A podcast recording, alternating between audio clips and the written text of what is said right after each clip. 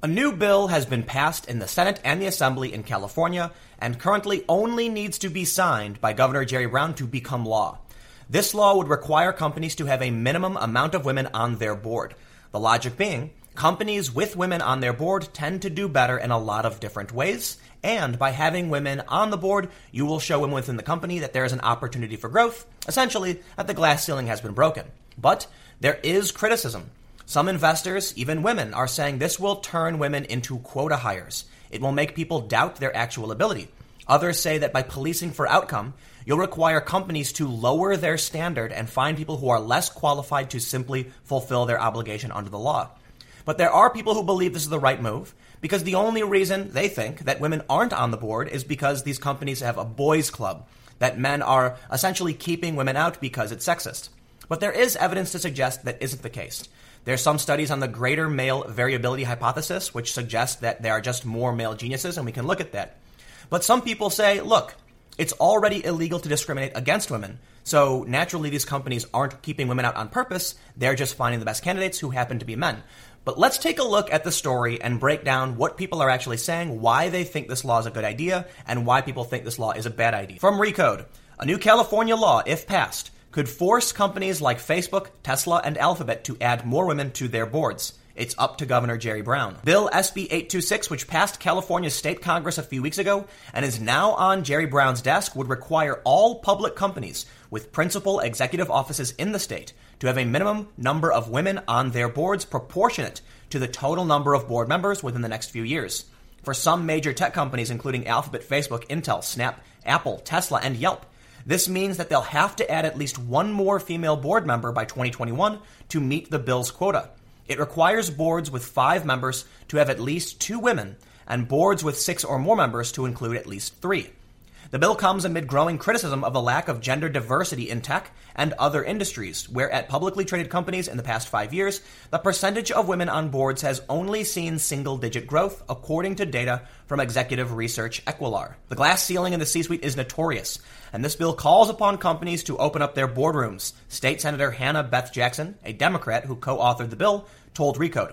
Jackson sponsored a non binding resolution urging companies to add more women to their boards back in 2013, but says most companies ignored the request and have really not moved the needle at all on the issue. If companies are found breaking the rule, they will be fined $100,000 initially and $300,000 for subsequent violations. That's not enough to make a dent in the pocketbook of a company like Alphabet, but it is likely to make a statement. Recode includes this chart showing the percentage of female board members and it says that the highlighted companies would have to hire more women.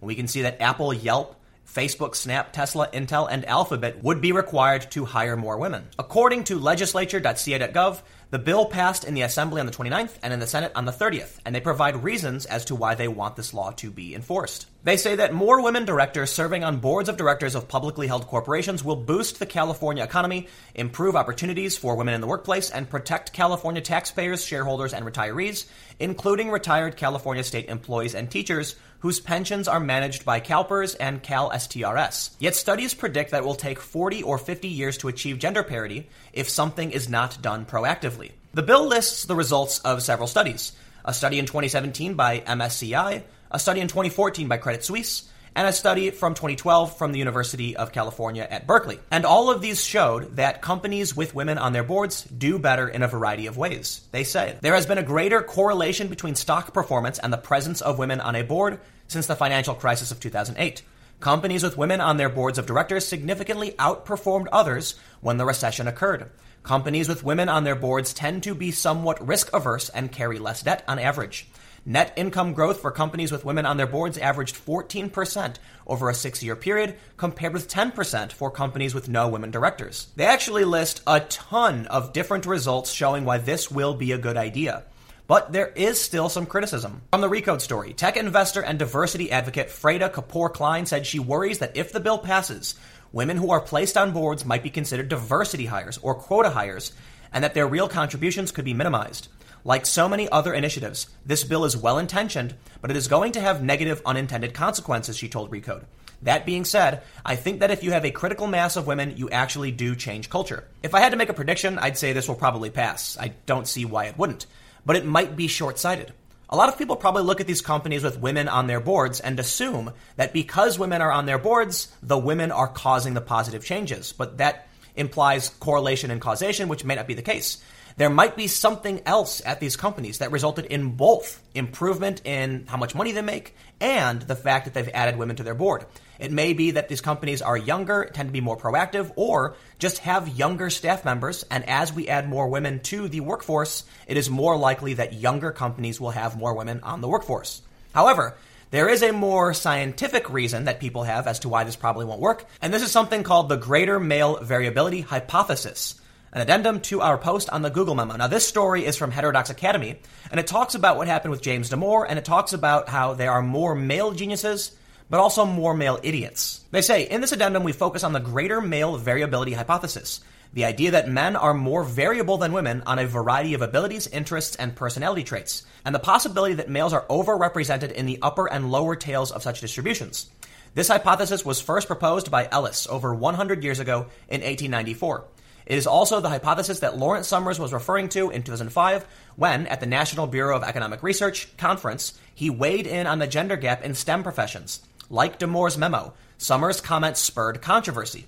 As we noted previously, we think the central empirical claim of Damore's memo was when addressing the gap in representation in the population, we need to look at population level differences in distributions. Damore then attempted to clarify his position with this figure. He said populations have significant overlap reducing people to their group identity and assuming the average is representative ignores this overlap, this is bad and I don't endorse that. Yet research on the greater male variability hypothesis suggests that Damore's figure does not correctly capture the state of affairs for some variable. This because on a variety of abilities, interests, and personality traits, there is no mean difference. But males are more variable than females, and they are more likely to be overrepresented in the tails of distribution. To visually demonstrate this, we represent Figure 1 from Hyde and Mertz 2009, which displays theoretical distributions for males and females and takes a closer look at the upper right tail of this theoretical distribution. So let's take a look at this chart. The question becomes why are there more men in positions of power within these large companies? Now, before I come to this, I want to make a point. This chart we see from companies in California, these tech companies, there are very few of them these companies don't have that many board members, which means we're looking at dozens to hundreds, not thousands, not tens of thousands, not millions. People running these companies represent the highest tier of the workforce, some of the highest paying jobs that require the greatest workload and the highest level of talent and intelligence. So when we look at this chart, what we can see is the males are the orange line and the females are the green line. The green line has a higher average. That means there are more females of average intelligence than there are males. However, there are a lot more men who are below average, but also a lot more men who are above average. That means if we're looking at companies hiring the greatest talent, when you look at the highest end of the spectrum, there will be more men than women, according to this theory. And if that's the case, it is likely you will see more men hired to these boards, to these positions of power, than you will see women. But it would also explain why they are disproportionately more male than female. Let's say the number was something like for every nine female geniuses, you have 10 male geniuses. You would imagine that you would have almost equal parity at these companies if that were the case. But in reality, that wouldn't be the case.